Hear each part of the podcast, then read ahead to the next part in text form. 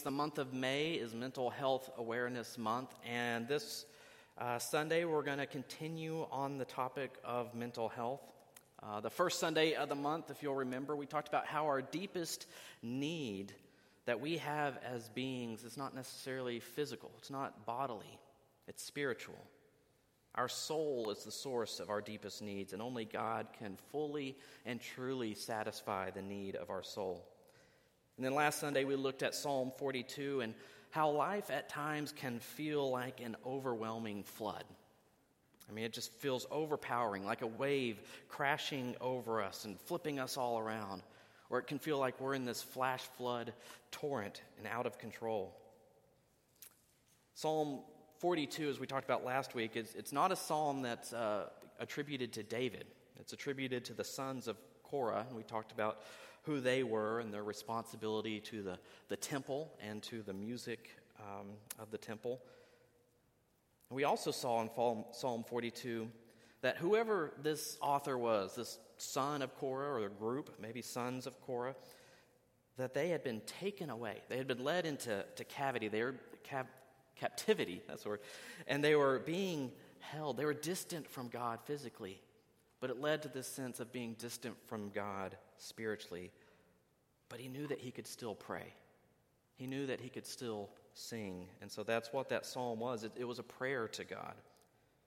We talked about how three times the psalmist repeated the refrain, "Why, my soul, are you downcast? Why so disturbed within me? Put your hope in God. For I will yet praise him, my Savior and my God." Today we're going to look at Psalm twenty-three. And before we read these words, look at these words, let us pray that God would illuminate his truth for us. God of heaven and earth, our souls are restless until they find their rest in you. May your truth this morning inspire us. May it guide us and strengthen us for today and for the journey ahead. May your joy and peace fill us, no matter what circumstances we find ourselves in today or any day. Lord, we know that you are good, and we ask for your guidance and your grace. In Jesus' name we pray. Amen. Well, you may already know Psalm twenty-three. It's uh, it's pretty famous. It might be the most famous of the Psalms because it's just beautifully poetic and it's rich in truth. It's one that comes to mind when all is well in the world, but it's also one, maybe especially so, that comes to mind in times of great distress and even as one is facing death. It's often used uh, during funeral services. And so we're actually going to look at it today. We're going to this is kind of a two-part thing. We're going to look at kind of the first half today, and then next week we're going to pick up kind of right in the middle where we leave off and look at the second half. So we're going to look at Psalm twenty-three over, over this Sunday and next Sunday. But let's look at these words. Psalm twenty-three, a psalm of David. "The Lord is my shepherd, I shall not want. He makes me lie down in green pastures. He leads me beside still waters. He restores my soul. He leads me in paths of righteousness for his namesake. Even though I walk through the valley of the shadow of death, I will fear no evil, for you are with me. Your rod and your staff, they comfort me. You prepare a place for me, or before me in the presence of my enemies. You anoint my head with oil, my cup overflows. Surely goodness and mercy will follow me all the days of my life, and I shall dwell in the house of the Lord forever." So first, let's note that this is a psalm of David. And that's significant, especially when you think about the imagery of the words of this psalm. Now, we don't know some things. We don't know when David wrote this psalm. We don't know under what personal circumstance he wrote this song. It doesn't give us that specific context. We don't know if David was writing this song maybe as a young man or maybe when he was being pursued by Saul before he took the, the throne kind of officially. We don't know if he wrote this at the height of his power and reign or maybe as an old man later in life, thinking back. I tend to think that it was one of the latter two, after David was kind of established as king, or maybe later on in life, but we don't really know. But we do know about David's story, don't we? We know that before David was king, or even someone with a military reputation, a royal reputation, that he was a shepherd. In First Samuel sixteen, Samuel the priest goes to Jesse in search of God's next anointed one who would take the throne after Saul. And so Jesse lines up all his Saul, his sons, all except one, right? That one who is tending the sheep out in the fields. And Samuel looked at the sons, and none, none of them were who God had, was going to anoint. So he says, "Do you have any other sons?" "Well, there's one watching the sheep." Samuel says, "Go get him. Go get that one." David comes forward, and Samuel anoints David to be the next king. But David was a shepherd. And being a shepherd, being in the fields with the flocks, you know, day and night, speaks to David's, David's kind of modest upbringing. And even later as king, you have to know that David knew what it meant to be a shepherd. That was that was his upbringing. That was his life. He knew what it meant to be a shepherd. He didn't just grow up in an ivory tower. He knew what it was to work the fields with the sheep, to be there day and night caring for them, ensuring that they had safe fields in which to graze, water to drink, and he led them. You know, with his, his staff and his rod, he, he guided them along the way to where they would need to go, and he kept them safe from predators. I don't think those days and nights in the fields with the sheep ever left David's memory. You know, I, I imagine that even as king, you know, even as king of the whole em, uh, say empire, but nation, and he's got his his his uh, palace. I was trying to think of the word. His palace there. I don't think that even then he forgot what it was like to be a shepherd.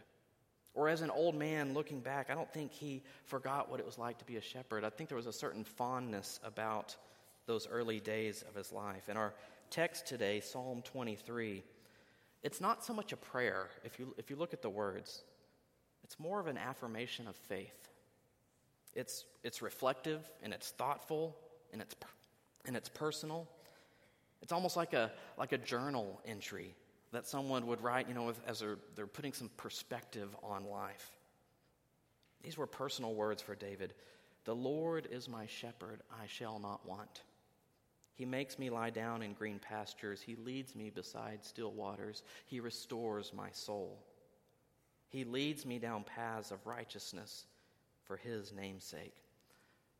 You know, there's many names that we can refer to God as, or, or throughout Scripture we can We can refer to God as Creator, as Lord, as El Shaddai, as God Almighty. We can describe God as eternal and infinite and transcendent. But for David to say, "The Lord is my shepherd," was to describe God in a very personal way. Describes God as caring. And notice the, the extra personal touch. David doesn't just say, "Well, the Lord is like a shepherd. God is like a shepherd." No, he puts that, "The Lord is my shepherd." It's personal. There's a relational aspect there. Now, to say that the Lord is my shepherd also implies that David placed himself as what? David placed himself as the humble sheep, right? The thing that is under the care and the protection of the shepherd. If God is the shepherd, David is the sheep. And a sheep was an animal in total need of care and protection. But a sheep that was under the care of a good shepherd didn't have to worry about anything. They could just be a sheep, grazing, drinking, lying down, just being a sheep. As long as there was a good shepherd, life was good for a sheep. "The Lord is my shepherd, I shall not want. He makes me lie down in green pastures. He leads me beside still waters. He restores my soul." under the care of a shepherd, that sheep was completely content. Now, I, I picture kind of the sheep back then like we treat our pets today. That's the illustration with the, the children's lesson. You know, our pets, we feed them, we give them fresh water, we groom them, give them a place to sleep. Basically, we take care of their every need. Like, they have us trained pretty good, right? We think we train them, but I think it's pretty much the other way around. I mean, I know our dog at home, when it hits eight thirty, it's bedtime. Like, she lets us know. She'll kind of give us a little bark or growl, or she'll just go to bed. She's got us trained.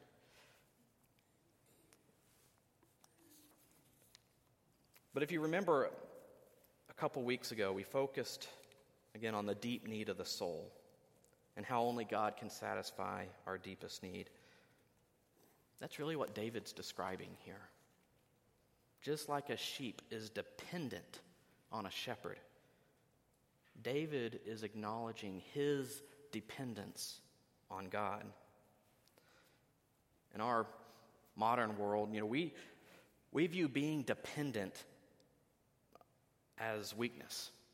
If we have to depend on someone else or something else, that oftentimes is is kind of a, we don't like that term. The only time we like the term dependent is when we're, you know, claiming dependence on our taxes and we get a, you know, tax break on that. That's the only time we like the word dependent.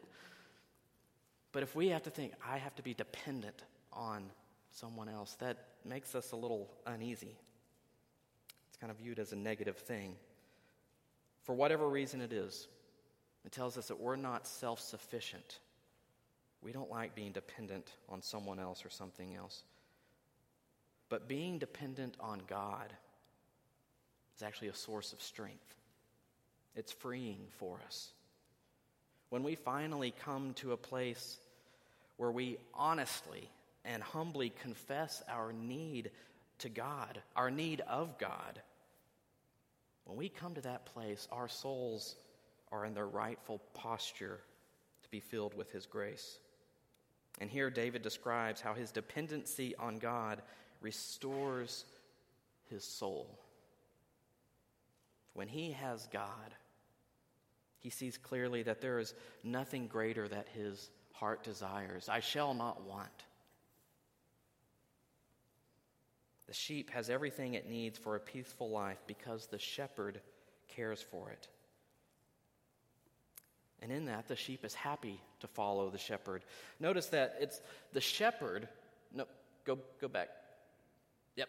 Notice that it's the shepherd who initiates and directs these actions.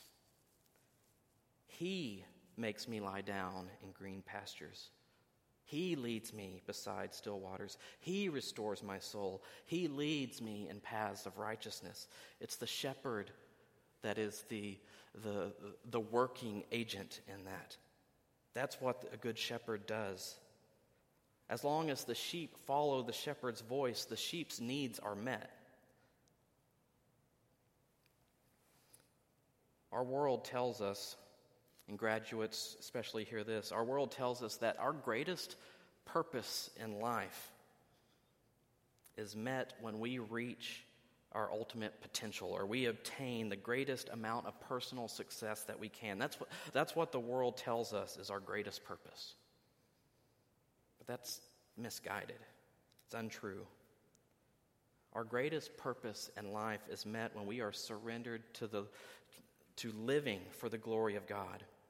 And if you're surrendered to the glory of God, your soul will find joy. Even if everything that you're facing at the time seems catastrophic, even if you're facing failure, you're facing struggle, even in the worst of times, if you're surrendered to God, your soul can find joy even in those trials and hardships.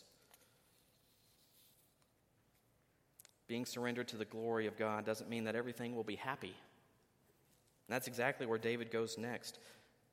Even though I walk through the valley of the shadow of death. That's some pretty deep imagery. I will fear no evil, for you are with me, your rod and your staff. They comfort me. David essentially says, God, you're leading me, and I trust you. You are the great shepherd. And even when things seem like They're leading me through this terrible and horrible valley in life. I will fear no evil. Why? Because you are with me. Your rod and your staff, they comfort me. That's why David will fear no evil, because God is with him. But you have to catch what that means. That means that the shepherd enters the valley with the sheep. I want to focus on this kind of topic of valley, what that might look like in, in life for us, and specifically the topic of depression. We're talking about mental health, and that's uh, depression is, you know, maybe the, the biggest um, topic under that umbrella. And it's no secret that depression is is not only common, but it's a significant mental health challenge. And it, it's one that, if you look at the, the charts and the graphs, it only seems to be rising steadily. And so the following statistics I took from the American Foundation for Suicide Prevention, as well as the National Institute of Mental Health. And it says that it's estimated that twenty-one million adults just in the U S, all these stats are just in the United States, that twenty-one million adults had at least one major depressive episode in in a year, in twenty twenty. That doesn't mean like, you know, they got sad or, you know, they, they went through some grieving, but but could be clinically like diagnosed as having a major depressive episode. twenty-one million U S adults. It's about seven percent of the population. The highest prevalence of major depress- depressive episodes was among people aged eighteen to twenty-five. Think about that. That's college-aged. As you likely know, depression is a major factor um, in situations of suicide. And right now, suicide claims more lives in the United States than, than war or battle or conflict or murder or natural disasters combined. In two thousand nineteen, which was the kind of the most recent year I could find on certain statistics, suicide was the tenth leading cause of death in the United States, with almost forty-eight thousand people committing suicide in one year. And just for perspective, that's about two and a half times the rate of homicides. While it was the tenth leading cause across all ages, it was the second leading cause of death for kids aged ten to fourteen. That's upper elementary school and junior high. Second leading cause of death for ages fifteen to twenty-four, high school and college. It was also the second leading cause of death for ages twenty-five through thirty-four, and it's only after you get to thirty-five that it moves down just a little bit on the, the ladder. So basically, from the ages of ten to thirty-four, suicide is the second leading cause of death, only behind accidents, unintentional injuries. To put that in more perspective, if you were to average it out, just in the United States, someone commits suicide every eleven minutes or so. If you think about our hour-long worship service this morning, that means that five people, at least five people in the U S have committed suicide, if you take the average. It's a serious problem. And it's a trend that only continues to get worse. And lately, it seems like it's been a topic on the news with some frequency, with the passing of Naomi Judd. And it's especially concerning amongst college-aged individuals. Just in the past couple months, there have been at least three separate, separate collegiate athletes take their own lives. Athletes who, on the outside, would seem like they're doing great. I mean, they're doing great in their sport. They're doing great in their colleges. They seem to have their life together and, by all accounts, have a bright future ahead of them. We have to know that depression and suicide are major issues, and they're also complex issues. There's no simple solution to, to that fix. But first and foremost, it's important to know, for everyone to know, for you, for yourself if you're ever in that state, or for someone you love, that there's always help. There's always help. There's the National Suicide Prevention Lifeline. It's one eight hundred two seven three talk. That's eight two five five. But also there's counseling services on college campuses. Junior high and high schools uh, also have counselors and counseling centers all around town. There's also family members and friends and pastors and, and those who you know care about you. It's said that, I've got a quote here, depression is among the most treatable psychiatric illnesses. Between eighty percent and ninety percent of people with depression respond positively to treatment, and almost all patients gain some relief from their symptoms. But first, depression has to be recognized. eighty to ninety percent. It's one of the most treatable things that we can do if we just seek help. If we just reach out, if we put ourselves in that place to be able to receive help. So I say that if you or anyone you know or love uh, struggling with depression, it's okay to seek help. I also wanted to um, commend a book. If if the topic of mental health is something you want to learn more about from a Christian perspective, um, I found this book that I've, I've really appreciated. It's Finding Jesus in the Storm, The Spiritual Lives of Christians with Mental Health Challenges. It's, it's a book by John Swinton. And part three of that book, chapters four and five, deal with depression specifically. And I feel like it does a good job framing it up in a Christian perspective. When we talk about joy and hope and these, these tenets of the Christian faith, how do we grapple with the deep issues of depression, of mental health in that way? And I feel like uh, John Swinton does a good job, and I'm going to get more into that next week. But for now, I want to offer a few closing remarks. Traversing through the valley of the shadow of death is something we never do alone. The shepherd is with us.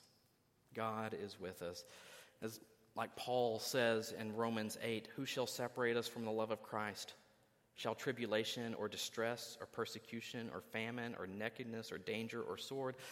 All those could be related to the valley of the shadow of death. No, in all these things we are more than conquerors through him who loved us. For I am sure that neither death nor life, nor angels, nor rulers, nor things present, nor things to come, nor powers, nor height, nor depth, nor anything else in all creation will be able to separate us from the love of God that is in Christ Jesus our Lord. If there is one central message of the Bible, it is that God is with us. And God is not just present on the mountaintops of life. He's not just present on the, the plains of the ordinary days of life. God is present in the deepest and darkest valleys of our trials and sufferings. That's what the cross of Christ not only represents, but in fact proves. Jesus entered the darkest valley of all, that we would never be alone in ours. Jesus also says in John ten, verses fourteen and fifteen, I am the good shepherd. I know my own, and my own know me, just as the Father knows me, and I know the Father, and I lay down my life for the sheep. Jesus is the good shepherd. And if I had to give one piece of maybe practical advice this morning, for whenever you may be facing the valley of the shadow of death, whatever that may be for you or for any individual, having Scripture not only in hand, but more importantly, in mind. Committing it to memory. That's why I printed out these for you this morning. If you didn't get one, there's probably more in the back tables. But maybe put it up. Consider committing this to memory. Because when we're going through the valley of the shadow of death, there's not a lot of light to be able to, to read and to process then. We need to have words like this committed to memory now. On our good days, on our mountaintops, on the ordinary days, plain days, we need to spend time with these words so that when we do face those trials, they're with us. They're in us. They, they repeat in us. They point us toward truth. They show us that even though I walk through this valley of the shadow of death, I will fear no evil, for you are with me.